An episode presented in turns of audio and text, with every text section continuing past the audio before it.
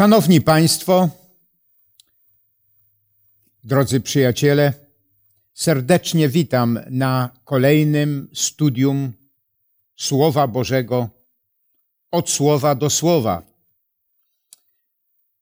Dzisiaj, proszę Państwa, sięgniemy do Starego Testamentu, do księgi Izajasza która częstokroć nazwana jest Ewangelią Starego Testamentu.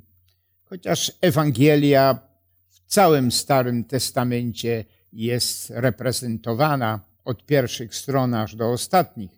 Ale może, może księga Izajasza w jakiś szczególny sposób przedstawia dobrą nowinę, zbawienie w Jezusie Chrystusie. Jest ciekawa nawet, że ta księga zawiera tyle samo ksiąg, co cała Biblia. E, w rozdziale siódmym, szóstym tej szczególnej księgi czytamy ciekawe słowa. W roku śmierci króla Uzjasza widziałem Pana siedzącego na tronie, wysokim i wyniosłym, a kraj jego szaty wypełniał świątynię. Możemy nawet się zastanawiać, dlaczego no, takie szczegóły są podane, że to było w roku tym, to było w roku śmierci i tak dalej. W Piśmie Świętym, w Słowie Bożym nie ma rzeczy niepotrzebnych.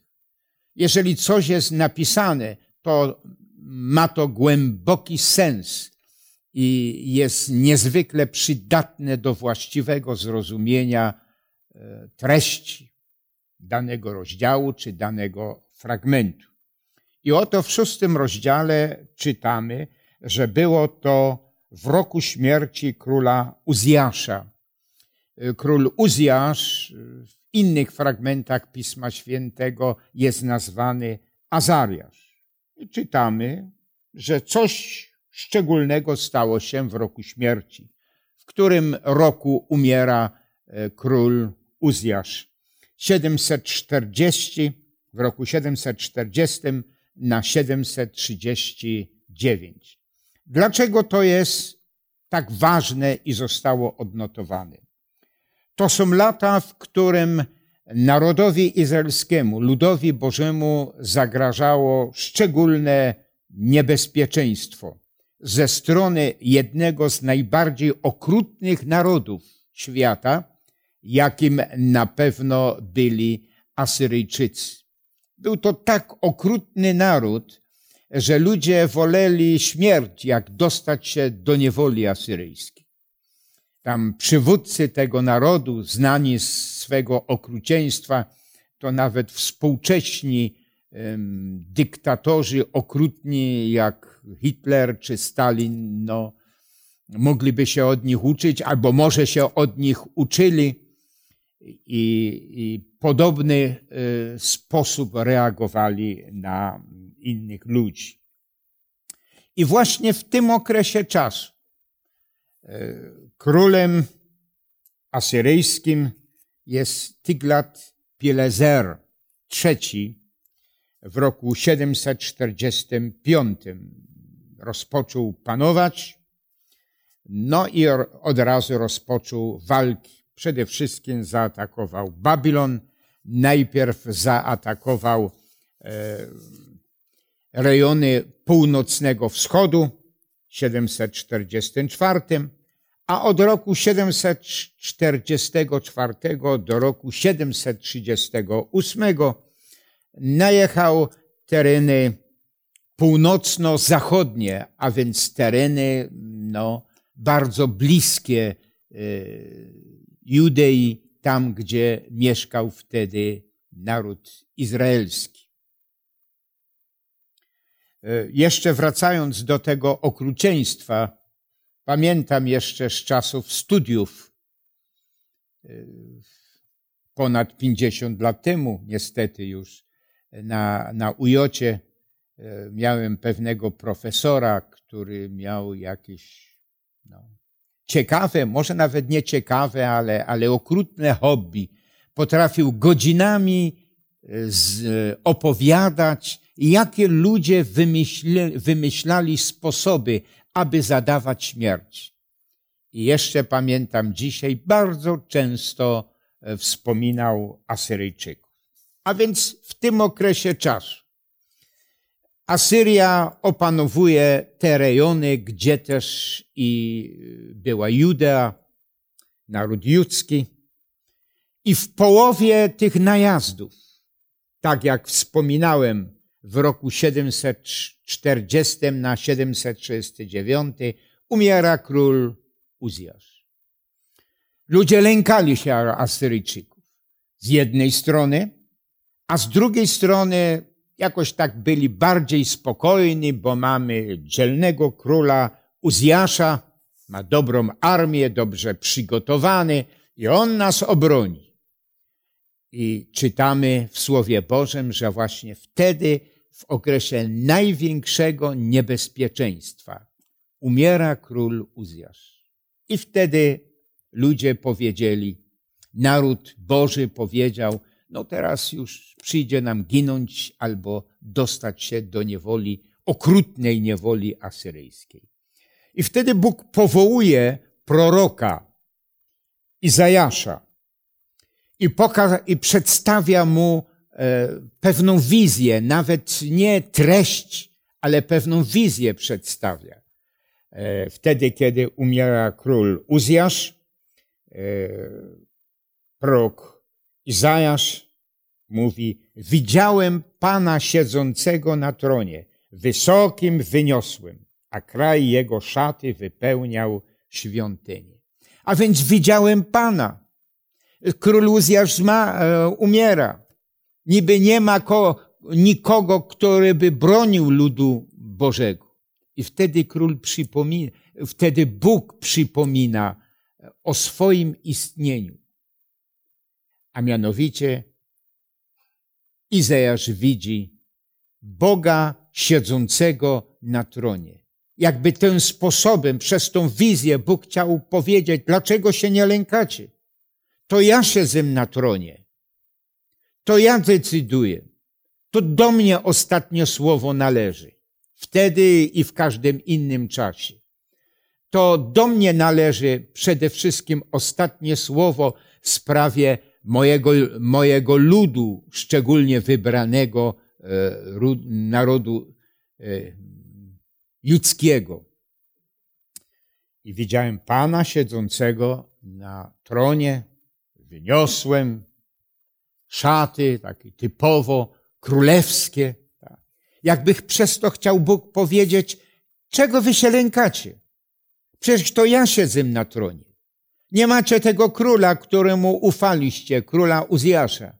Ale to przecież ja w dalszym ciągu panuję nad ziemią, a szczególnie nad wybranym e, narodem. E, dalej czytamy w drugim wierszu tego szczególnego szóstego rozdziału.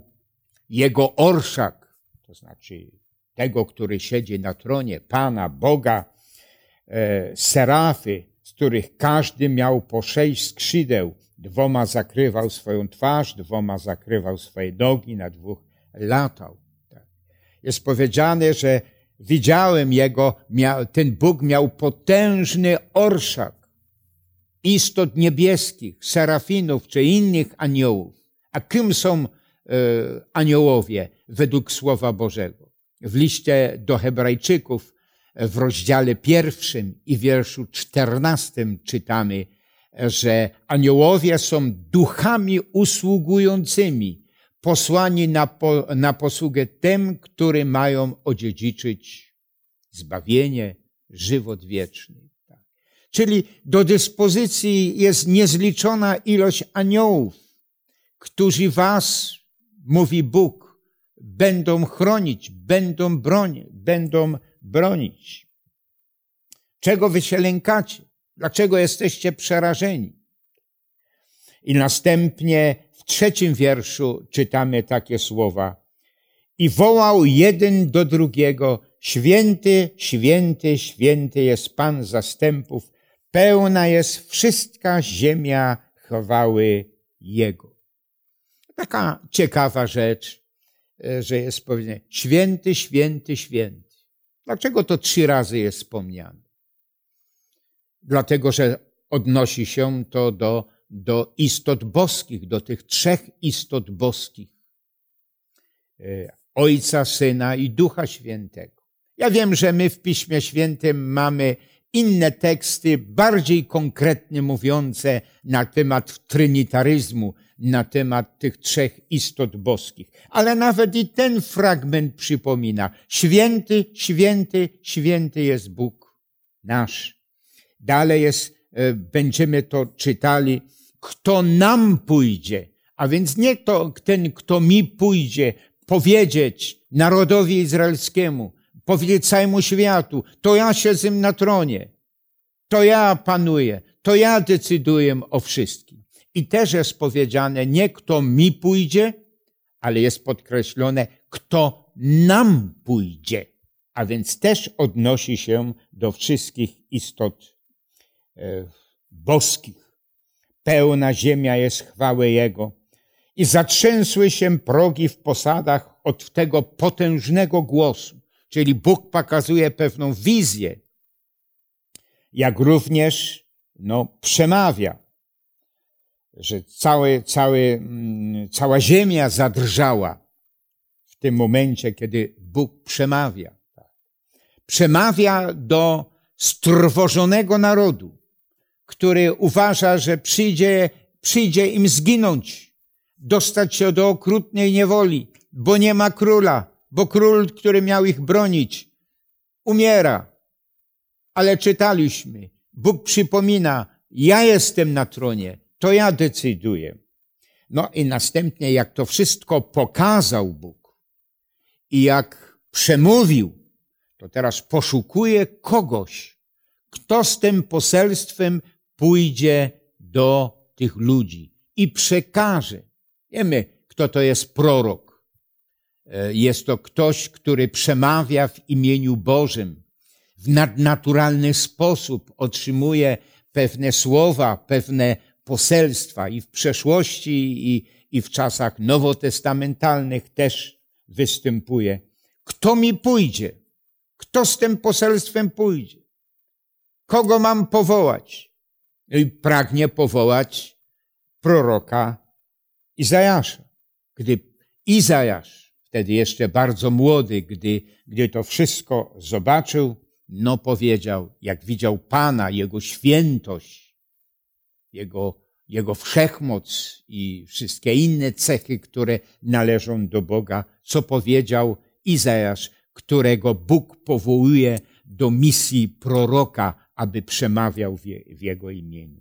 Biada mi, zginąłem, bo jestem człowiekiem nieczystych warg i mieszkam pośród ludu nieczystych warg, gdyż moje oczy, jest piąty wiersz, widziały króla Pana zastępów.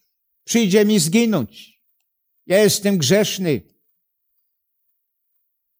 I skonfrontowałem się. Widziałem Pana zastępów. Bezgrzesznego, świętego, a jak grzeszny. Chyba przyjdzie mi zginąć z tego powodu, że widziałem Pana zastępów w mojej grzeszności, w mojej niegodności.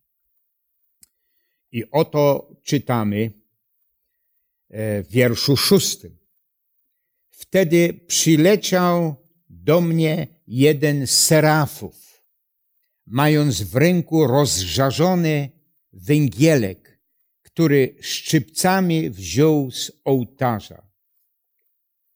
Przychodzi jeden z istot niebieskich, ma taki symboliczny węgielek e, z ołtarza, niebieskiego ołtarza, tak jak w Starym Testamencie obrazowo też była świątynia, też był ołtarz, e, tam przed zasłonią był ołtarz kadzielniany, tam zawsze palił się ogień, i ten dym unosił się tam ponad zasłonę, tam gdzie no, Bóg urzędował, Szekina, znaczy objawiał się i tak dalej. No i teraz widzi rzeczywistość, świątynię niebiańską i widzi też ołtarz.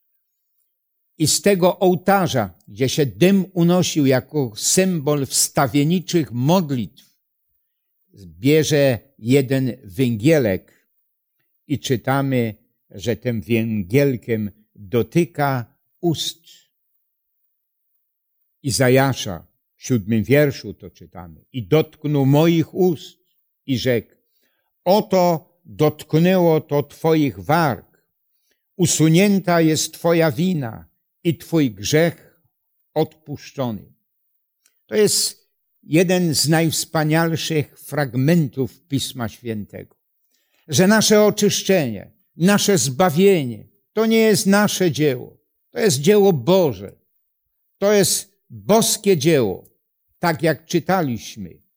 To, co zapisane jest w wielu, wielu mm, miejscach w Piśmie Świętym, tak przepięknie je, e, możemy na ten temat czytać w księdze, mm, w liście w zasadzie apostoła Pawła do Efezjan w drugim rozdziale.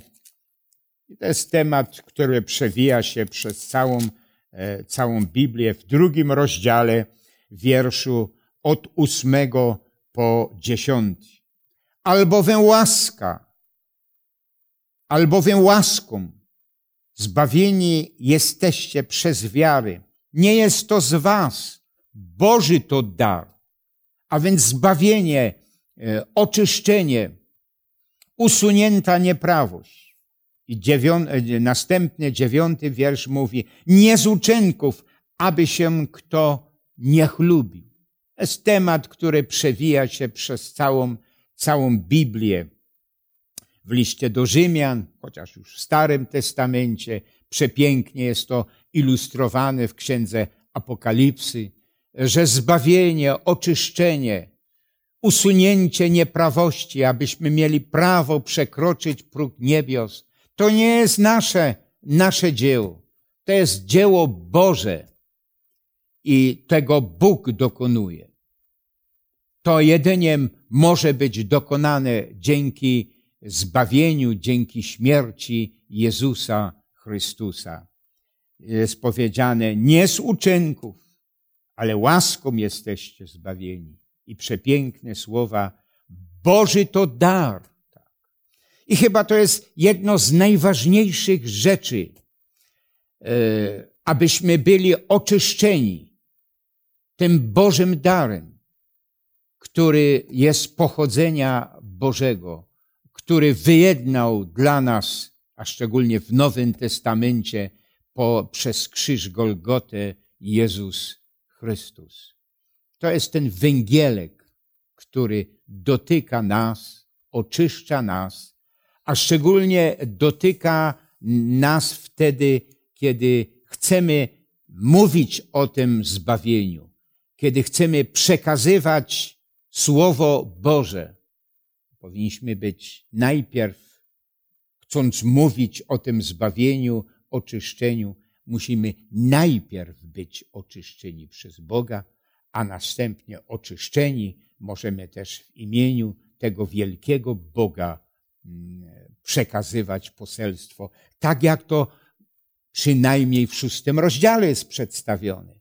Kiedy lud Boży zamiast ufać Bogu, to ufał królowi. Nie postępowali właściwie. I dlatego, żeby zrozumieli, Bóg odwołuje tego, któremu ufali i wskazuje, że nie ten król, który siedział na tronie, ale Bóg, który siedzi na tronie, na tronie. On może o tym wszystkim e, decydować. On może nas oczyścić. Jak już czytamy przynajmniej ten jeden wiersz, a to przez to są wiersze, czy treść, która przewija przez, się przez całą Biblię, dalej jest powiedziane, że jak jesteśmy oczyszczeni, to jest boskie dzieło, które nas oczyszcza. To dziesiąty wiersz, musimy też o nim nie zapomnieć.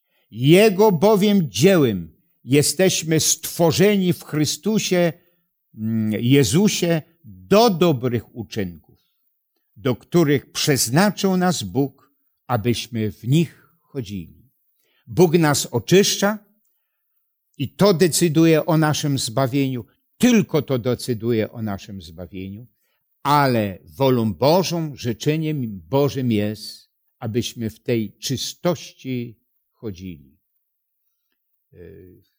Jego dziełem jest, tak jak czytaliśmy w tych słowach, abyśmy dobre uczynki przynosili.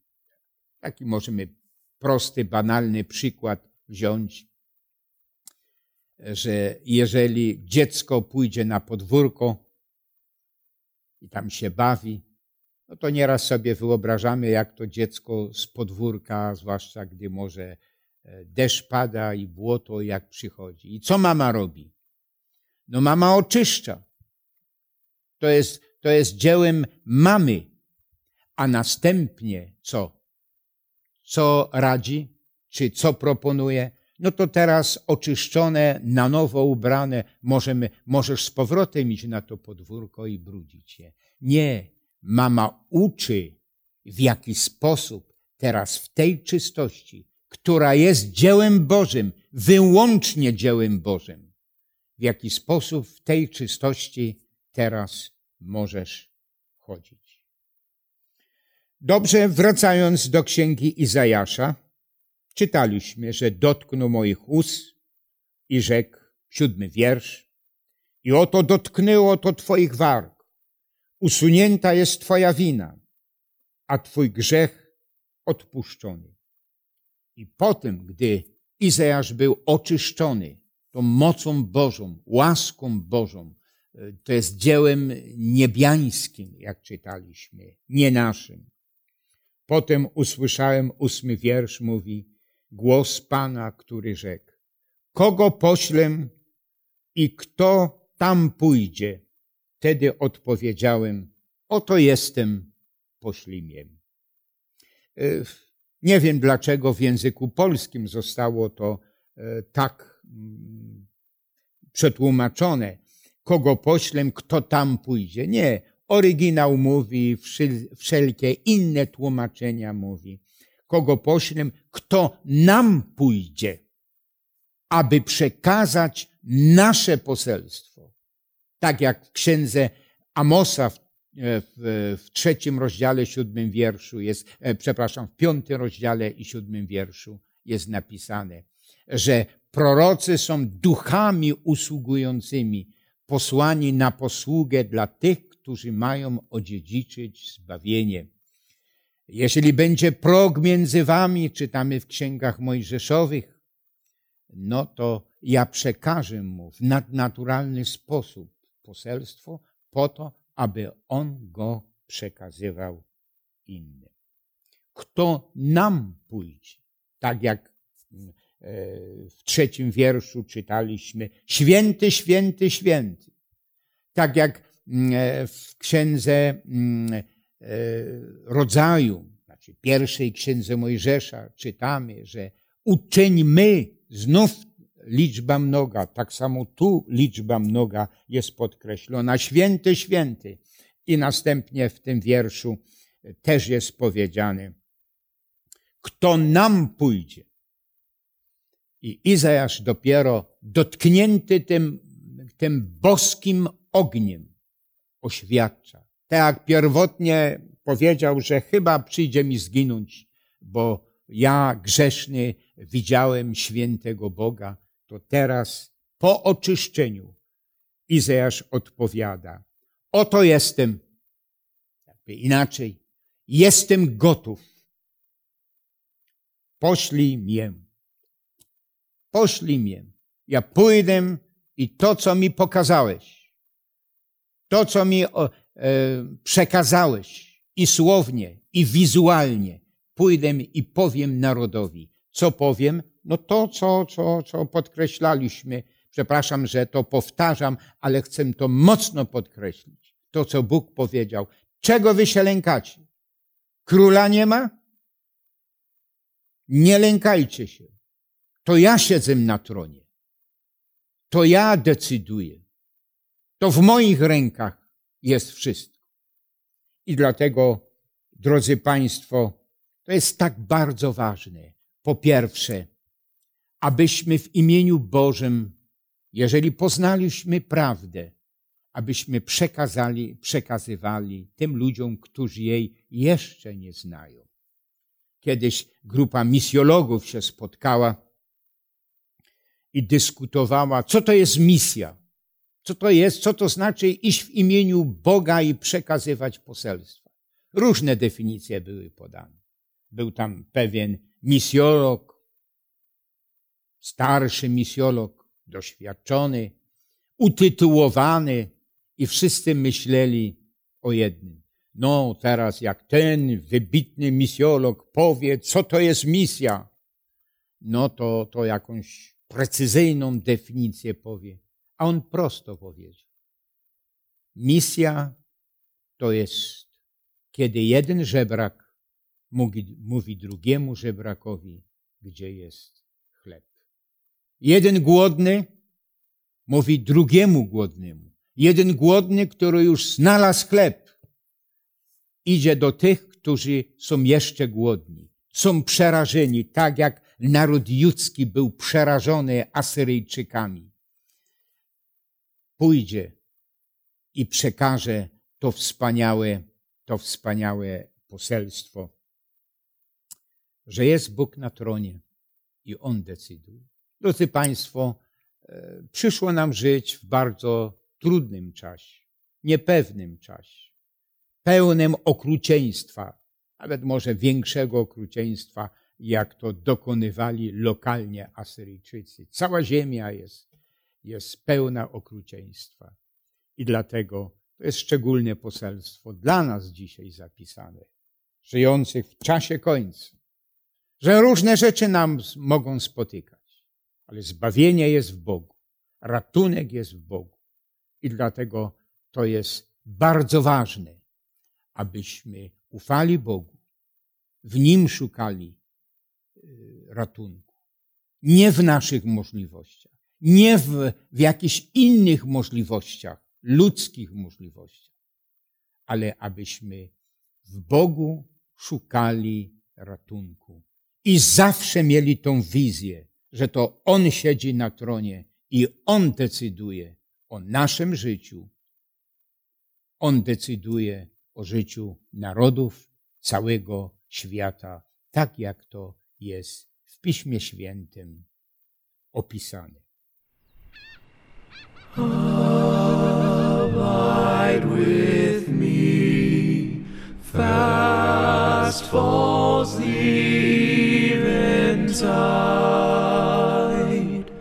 The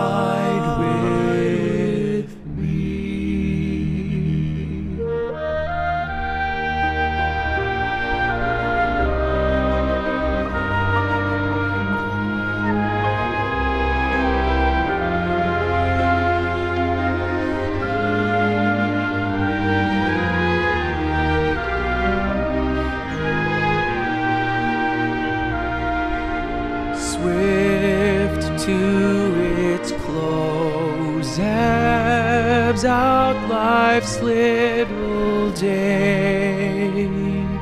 Earth's joys grow dim, its glories pass away. Change and decay in all around I see. O thou who changest not, abide with me.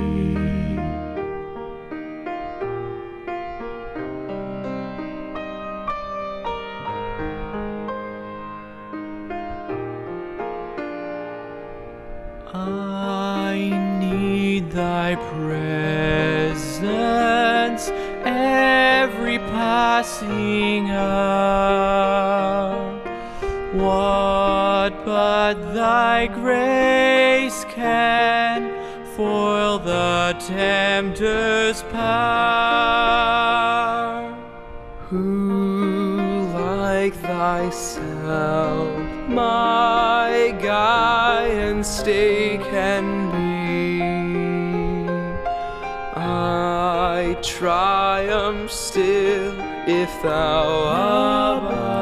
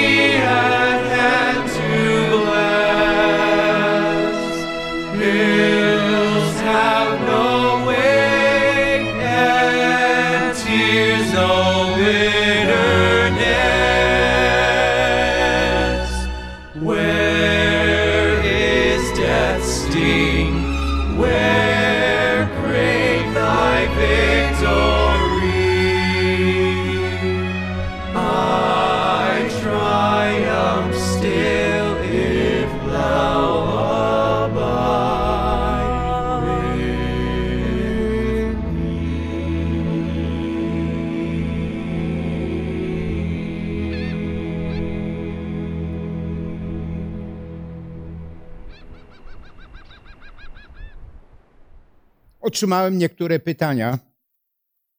Bardzo za nie dziękuję, dlatego że to są bardzo ważne i konkretne pytania. Między innymi pan Zbyszek stawia takie pytanie. Czasem używa się słów z Ezechiela, e, 33 rozdział 7 po 9, aby pobudzić ludzi do ewangelizacyjnego zaangażowania. Czy to słuszny krok utożsamiać się z Ezechielem, skoro to jego, a nie nas Bóg ustanowił stróżem domu izraelskiego? Czy też jesteśmy jakimiś stróżami, skoro nas Bóg nie powołał imiennie na e, takie stanowisko?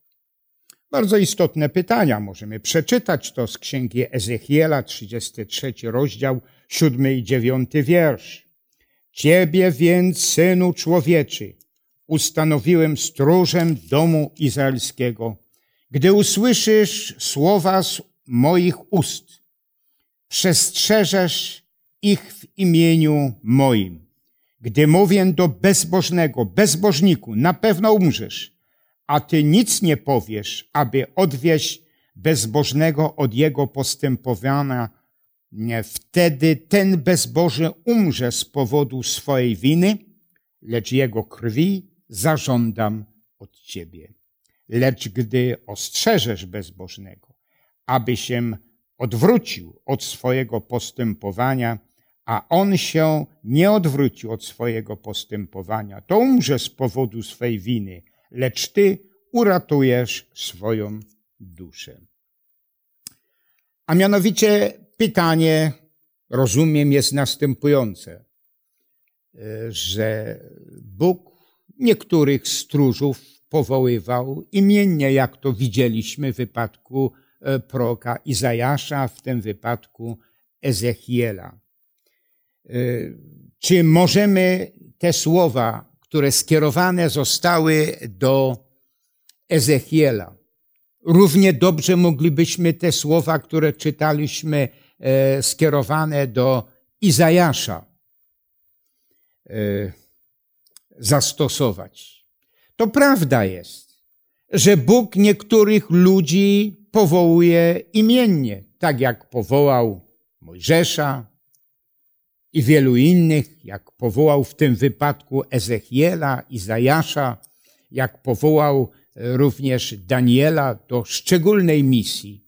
Ale pytanie jest, czy to oznacza, że tylko ci ludzie powołani imiennie mają być stróżami, czy te słowa, które tu są zapisane, no, odnoszą się do każdego człowieka, do nas.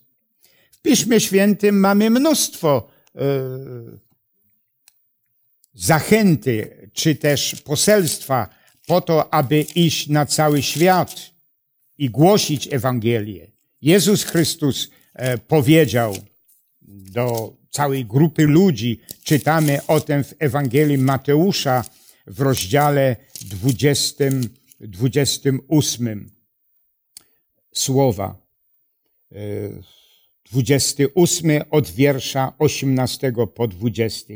Jezus przystąpiwszy rzekł do nich te słowa. Dana mi jest wszelka moc na niebie i na ziemi.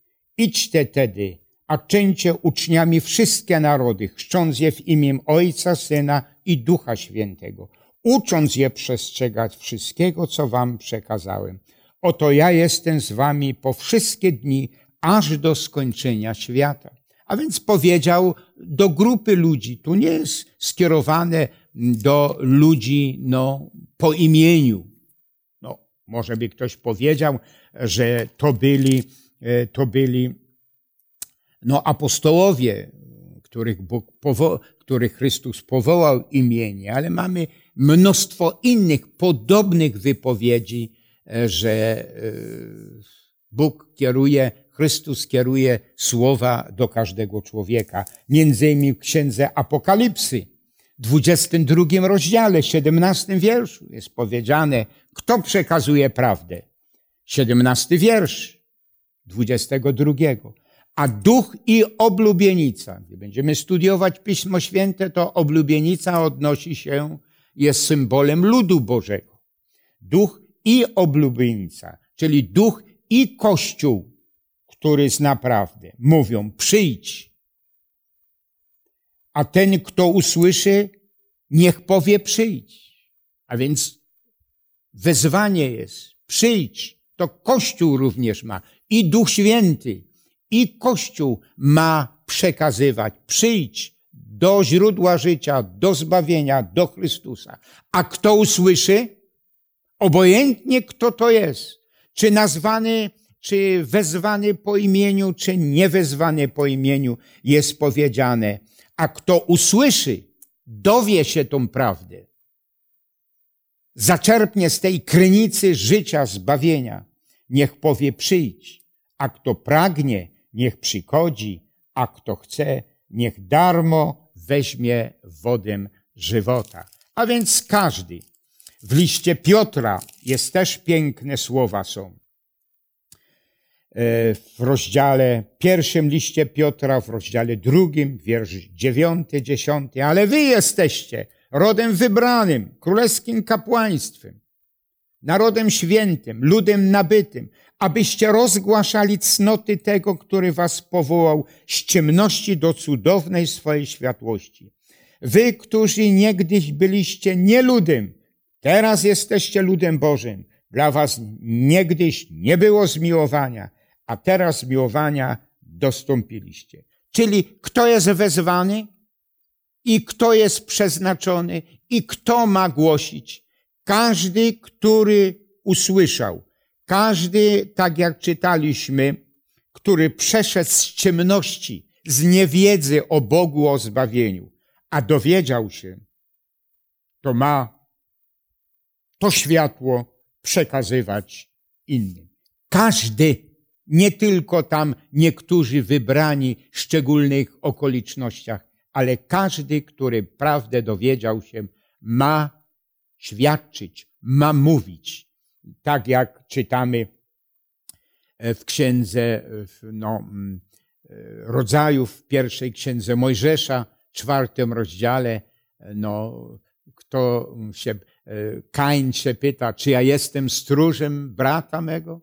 a Bóg daje do zrozumienia mu, tak, jesteś stróżem brata.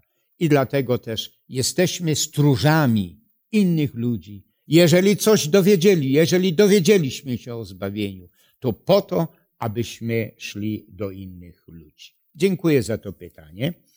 Pan Zbyszek stawia kolejne pytanie, ponownie. Na ile ma, na ile my jesteśmy odpowiedzialni za czyjeś zbawienie? Czy faktycznie Bóg jest jakby bezradny w chęci zbawienia kogoś i nie uczyni tego, dopóki ktoś z ludzi nie e, za, e, przekaże Ewangelię. Innymi słowy, czy jest, czy czyjeś zbawienie jest uzależnione od ludzi, o ich aktywności albo bezczynności ewangelizacyjnej. E, panie Zbyszku, bardzo istotne, bardzo ciekawe, ciekawe pytanie. Po pierwsze, czy Bóg bez naszego udziału mógłby ogłosić prawdę o zbawieniu? Oczywiście, że tak. Chrystus w pewnym momencie powiedział, jeżeli wy nie będziecie mówić, to kamienie będą wołać, a prawda i tak będzie głoszona. Pewna autorka e, no, bardzo ciekawych e, religijnych książek zadaje, e, przekazała że Bóg mógł prawdę o zbawieniu wypisać na sklepieniu niebios. Mógł? No oczywiście. Bóg mógł wypisać na liściach drzew prawdę o zbawieniu, żeby każdy mógł odczytać. Bóg mógł posłać złotoustych kaznodziejów, o których przed chwilą mówiliśmy, złotoustych kaznodziejów, jakimi by, byliby aniołowie istoty niebiańskie. I Bóg nieraz to czyni i posyła, ale Bóg dla naszego dobra, dla naszego szczęścia e, polecił, jeżeli dowiedzieliśmy się o zbawieniu, idźmy do tych, którzy jeszcze nie wiedzą i powiedzmy im o tym. To buduje również naszą wiarę, a przy okazji e, będzie budowaniem wiary innych ludzi. Dlatego, czy czyjeś zbawienie jest uzależnione od ludzi? Nie jest uzależnione od ludzi. Bo Bóg to mógł, czy może i nieraz to czyni w inny, nadzwyczajny sposób. Ale życzeniem Bożym jest dla budowania naszej wiary, abyśmy to, cośmy dowiedzieli się, szli do innych ludzi i powiedzieli. Tak jak ten misjolog y, cytowany przed chwilą e, powiedział. E, że co to jest misja? Kiedy jeden żebrak, który dowiedział się, gdzie jest chleb, jeden głodny, idzie do drugiego i mówi, wiesz, również tego chleba wystarczy dla ciebie. Zbawienie jest również dla ciebie. I dlatego ja osobiście dziękuję Bogu za e, ten przywilej, e, za ten przywilej, mm, że możemy świadczyć o tych cudownych rzeczach, jakim jest zbawienie. E, następnie pan Adam stawia pytanie, dlaczego hebrajski tekst Izajasza 6, 9 po 10 różni się od greckiego z Ewangelii Mateusza 13 i 14. Gdy spojrzymy do Septuaginty w księdze Izajasza 6, 9 po 10, mamy taki sam tekst jak w Ewangelii Mateusza w rozdziale 13 i 14. Tak. No, w zasadzie to e, ten tekst Izajasza czytaliśmy. Przeczytajmy e, ten tekst Ewangelii Mateusza, 13 rozdział, 13 e, rozdział i wiersz 14. I spełnia się to proroctwo Izajasza, który powiada. Będziecie stale słuchać, a nie będziecie rozumieli. Będziecie ustawicznie patrzeć, a nie ujrzycie. Proszę Państwa, albo Panie Adamie, to nie jest konieczne, aby, aby dosłownie zacytować to, ten sam tekst i czy te same słowa, które są w księdze Izajasza. Ale ewangelista Mateusz zaczerpnął, zaczerpnął pewną myśl i oczywiście przekazał to e, w taki sposób swoimi słowami, chociaż wiemy, że Ewangelia Mateusza no, też była pod natchnieniem pisana. Że nieraz jest dosłowny cytat, a nieraz no, w formie parafrazy wyciągnięta jest pewna myśl Starego Testamentu, mm, czy z jakiegoś innej księgi, no i przekazana e, w następujący sposób. Tak. No w Septuagincie dosłownie zacytowano e, ten tekst księgi Izajasza, szósty, dziewiąty, dziesiąty.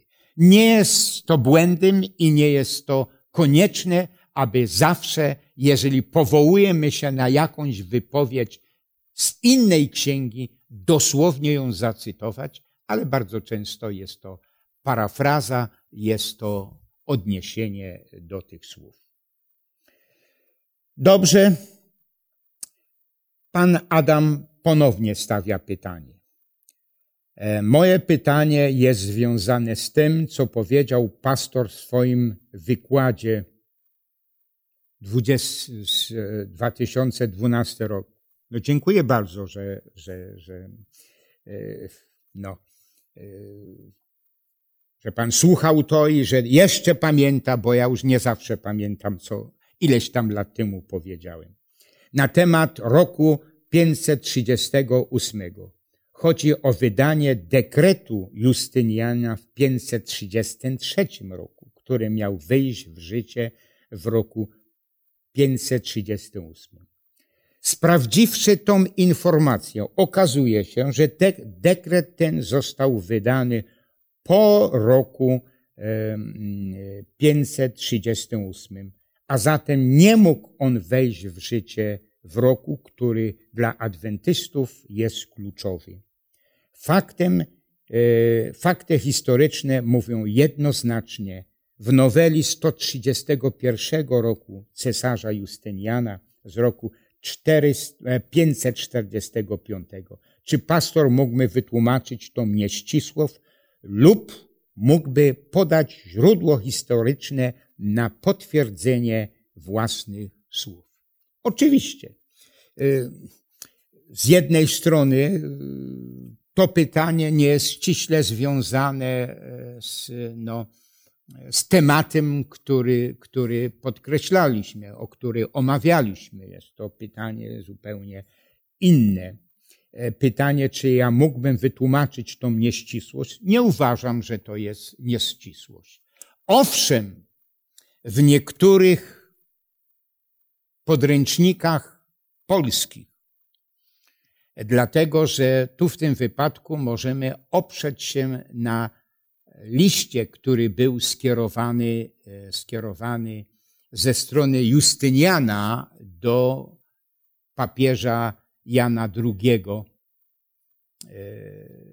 no, że ty jesteś tym, mogę, mogę nawet otworzyć i zacytować te słowa w tym liście. Ty jesteś głową wszystkich świętych kościołów i tak dalej. No, e, w pewnym momencie e, ktoś tłumacząc to nazwał tą wypowiedź w liście, która była skierowana, że to jest nowela, która jest częścią kodeksu justyniańskiego i to był błąd, oczywiście. W oryginalnych niektórych opracowaniach, nawet niektóre e, tak przypadkowo mam tutaj, mam tutaj sobą, jest właściwie podane, że to był list, w którym no, Justynian zwraca się do mm, papieża Jana II, że ty jesteś głową wszystkich kościołów. A że to było później jeszcze raz powtórzone i tak dalej. Nawet ja powiedziałbym nie tylko raz, to nie przeczy temu, że w pierwszej, w pierwszy raz zostało to w liście podkreślone, cytowane jaki Justynian, cesarz wschodni, skierował do no, papieża, że ty jesteś głową wszystkich kościołów. I to wystarczy. I zostało to później jeszcze raz powtórzone. Nawet powiedziałbym kilkakrotnie zostało to e, potwierdzone.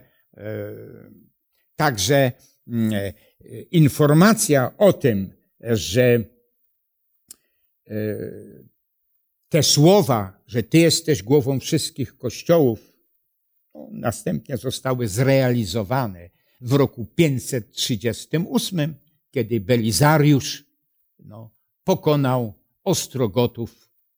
No i tym sposobem Ostrogoci wyznawali arianizm, czyli byli przeciwni temu kierunkowi rzymskiemu, że kiedy Belizariusz pokonał Ostrogotów, jeszcze może ich całkowicie nie usunął, ale pokonał, wtedy możemy mówić o tym, że te słowa, czy ta decyzja cesarza Justyniana wchodzi w życie.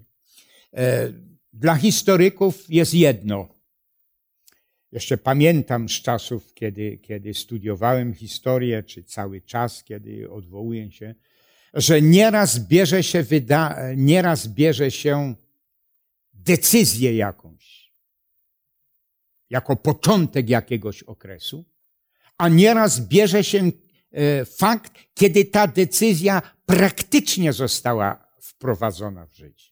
Więc decyzja cesarza Justyniana została praktycznie wprowadzona w roku 538, wtedy właśnie, gdy Ostrogoci, sprzeciwiający się no, panowaniu biskupa rzymskiego, e, zostali pokonani.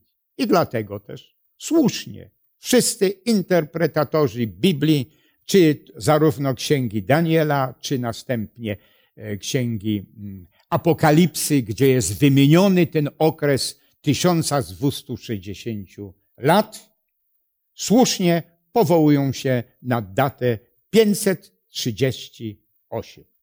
Jak również, że to panowanie zakończyło się w roku 1798. A jakbyśmy wstecz to też do tej daty 538 dochodzimy. A więc jak najbardziej wszyscy ci mają mm, rację, którzy powołują się.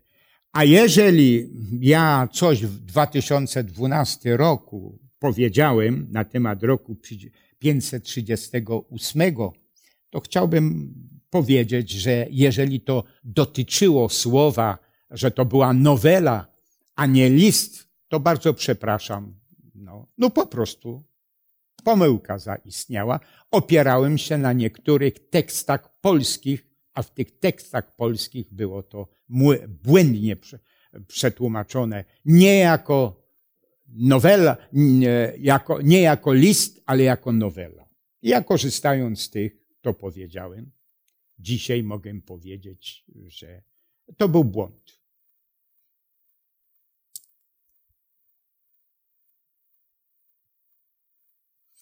Skoro nie ma więcej pytań, pytań, dziękuję za te pytania, które zostały skierowane. One jakoś tak jako uzupełniły, podkreśliły również to, co, co, co próbowałem powiedzieć w oparciu o księdze Izajasza, szósty rozdział. Możemy na zakończenie, proszę Państwa, jeszcze raz podziękować za spotkanie za to, że Państwo słuchaliście, no i prosić, aby, aby e, te myśli pozostały w naszych sercach, że to Bóg panuje, e, że to On oczyszcza i że On, oczyszczając nas, następnie powołuje nas do służby. To właśnie w tych pytaniach zostały podkreślone i chcemy Bogu za to podziękować. Nasz wielki, dobry Boże, jeszcze raz dziękujemy Ci za Słowo Twoje święte, za zbawienie i za treść, która znajduje się w księdze Izajasza w szóstym rozdziale, że to Ty panujesz, że Ty błogosławisz, że Ty oczyszczasz, że zbawienie jest Twoim działem, Twoim udziałem, a następnie udzielasz nam siły, abyśmy, będąc oczyszczeni, mogli w tym oczyszczeniu podążać naprzód.